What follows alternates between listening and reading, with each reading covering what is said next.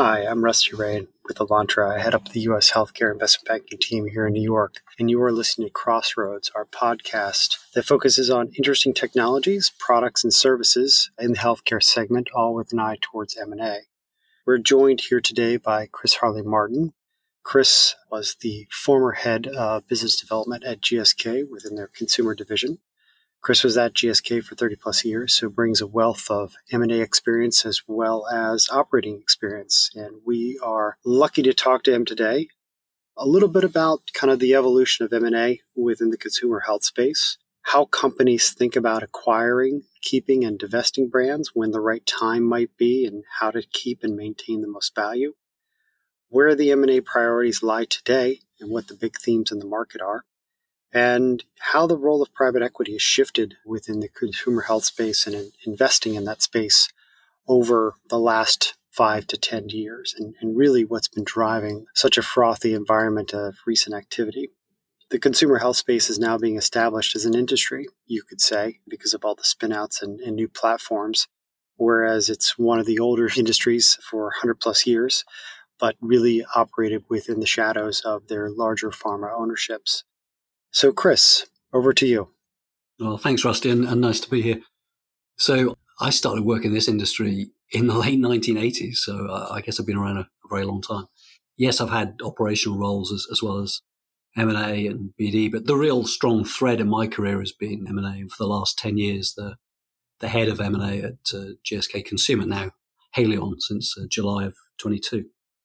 I think the prospects for M&A in consumer healthcare are strong, but to give that some color, I think we have to look backwards a little bit to the history. It seems to me that M&A or more broadly transactions have always played a significant role in the industry. I've personally experienced huge changes through M&A and transactions from in-licensing technology to supplement in-house R&D and the whole evolution of open innovation, which was, was new when I started work, to simple brand divestment, carve out, acquisition, joint venture. And in fact, the portfolio of Haleon is deliberately curated from lots of transactions that happened over the previous decade. And the industry has some attractive market dynamics, tailwinds behind consumer healthcare, or, or more accurately, self care, strong. So it's not surprising that it's been a dynamic environment for M&A. There's a clear opportunity for market players to drive steady growth, strong margins, especially for products that work and show some insight into the consumer's needs and, and behavior. And brands in this industry are very robust. Some of them are hundreds of years old. But the industry has also been very fragmented, which has been the source of many transactions. No company has really stood out over the last few years as having the lion's share of either products or brands. And so, unlike, say, cold beverages, where there are only a few players and it's a more consolidated picture, there are also very few truly global brands. So, what you see is hundreds, possibly even thousands of regional and local franchises, many of which have not only been in the market for a long time, but don't travel particularly well because they reflect local habit and practice in, in self care, such as Ayurvedic or, or traditional Chinese medicine.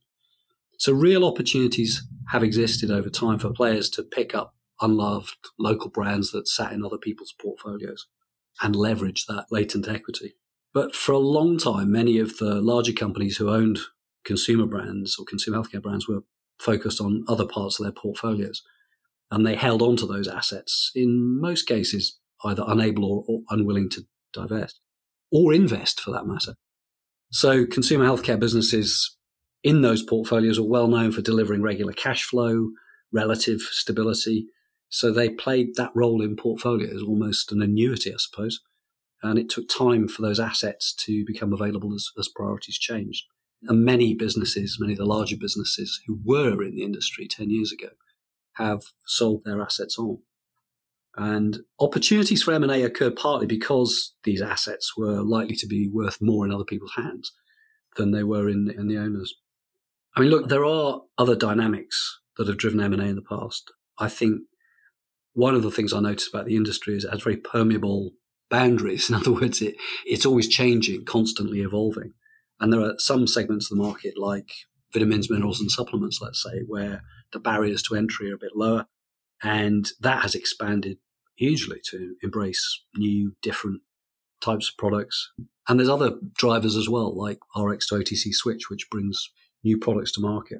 A great example of those dynamics from my point of view was Sanofi's acquisition of Chattem in, in 2010. I went back the other day to read the press releases, and it was clearly positioned by Sanofi as a consumer platform in the US to help convert some of their prescription products to OTC brands, which they did very well with it with a number of, of different products. Equally, in more recent times, we've seen a lot of M&A in, in vitamins, minerals, and supplements, where brands are being created regularly by innovators and entrepreneurs and then sold on to larger companies. And this is particularly prevalent in the US in the last few years. And even sold on to companies who haven't traditionally played in the consumer healthcare space, companies like Unilever and Nestle. So, look, the history has been a large fragmented market, constantly evolving, a market with good tailwinds where historically some brands were underleveraged and underinvested, undervalued by their owners. A market with plenty of incentive to innovate behind changing consumer attitudes to self care, creating new segments and opportunities. And all of that drove a fair amount of M&A. And in the most recent times, that sale from larger players of their consumer healthcare brands and businesses has driven some of the bigger transactions. For example, Boehringer and Novartis both exiting the market.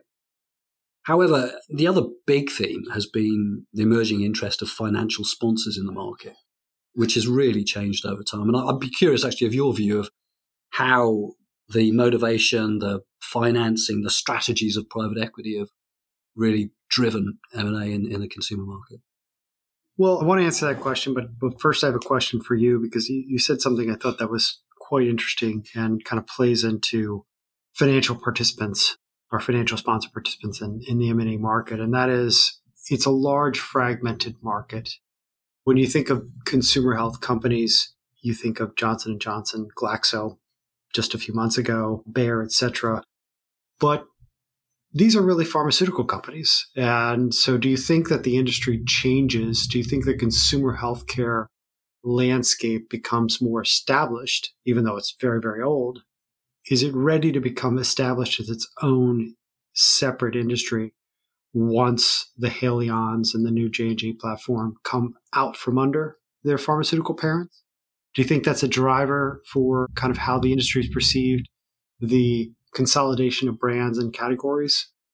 I think it's always been difficult to talk about a consumer healthcare industry. In fact, if anything, hadn't really existed in, anything other than the portfolios of products that sit within pharma. The fact that we do now have the demerger of GSK's business into Haleon, the promise of J&J coming to market in 2023, and a number of other businesses where there's an expectation but not yet a promise. Uh, Sanofi, I think, may well come to market, and there are a few others I think that sit on the fringes that could be considered part of that overall consumer healthcare market. Sandoz, to a degree, Teva, even Bausch all of whom have a consumer orientation and franchise, and add that to Reckitt, Unilever, Nestle, etc. Yeah, I think you're seeing the emergence of a of a new industry with its own dynamics, its own metrics, and its own strategies. And the one thing that strikes me about today is that all of those companies emerging from big pharma in particular are changing their orientation from reliable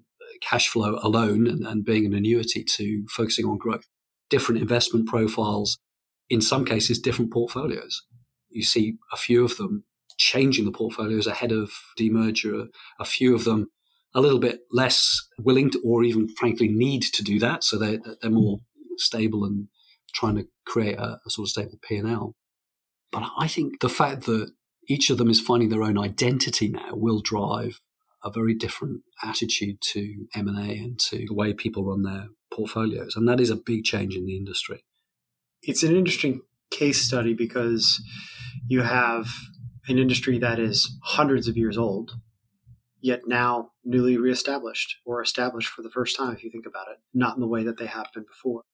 And, you know, I think that disruption, if you will, has driven a lot of deal making across strategics as well as financial sponsors that have looked to enter the space through the acquisition of brands or platform. But you know, if you go back and you think about the financial sponsors as acquirer of consumer healthcare businesses, and when I say consumer healthcare, I'm kind of thinking you know more traditional OTC, so something that's highly regulated but still relies on a brand. The channels used to be brick and mortar food drug mass, and it's been kind of interesting because there were only a handful of folks that kind of ventured into into the area because it is so highly regulated. And I know going back to the early 2000s, people that were interested in space, they almost seemed to be interested because they saw low hanging fruit within some of the larger pharmaceutical companies. They would see a brand, a brand that has 50, 70 years of heritage that everybody knows, everybody's grown up with, that has become non core to the owner. And as a result, gets little or no support, has declined in sales, but it's felt with a, even a modest degree of support focus that these brands can be re- revitalized and you know produce tremendous amounts of cash flow. And from a financial sponsor perspective, that that's a great outcome. So I think that's what drove some of the interest back in the day was just the idea that there was some light lifting that could be done to revitalize, dust off some of these brands and get them back into the consumer's hands, make them relevant again, and foster growth. Do you think that thesis still holds for, for private equity, or has it got a little bit more difficult uh, in recent times? I think everyone would like for it to hold. The idea of finding the diamond in the rough, the brand with 70 years of heritage that has been unloved but still has tremendous consumer awareness, and all you need to do is turn on the promotion and it goes off like a rocket ship yes, they still exist, but everyone's chasing them. So the idea or success of you peeling one of those out of pharmaceutical companies or some other consumer health uh, business that owns them is getting harder and harder. I think the idea that consumer health companies are just going to let these go at sort of modest valuations is, is gone. That scenario no longer exists. It's really been a situation where multiples have gone up and up and up.